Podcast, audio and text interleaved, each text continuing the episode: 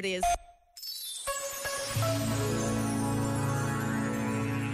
Odiar alguém, mesmo em segredo, mesmo em silêncio, faz-nos mal e prejudica todos os que nos rodeiam. Como dizia um filósofo francês, basta que um homem odeie outro para que o ódio ganhe a pouco e pouco a humanidade inteira. Este momento está disponível em podcast no site e na app.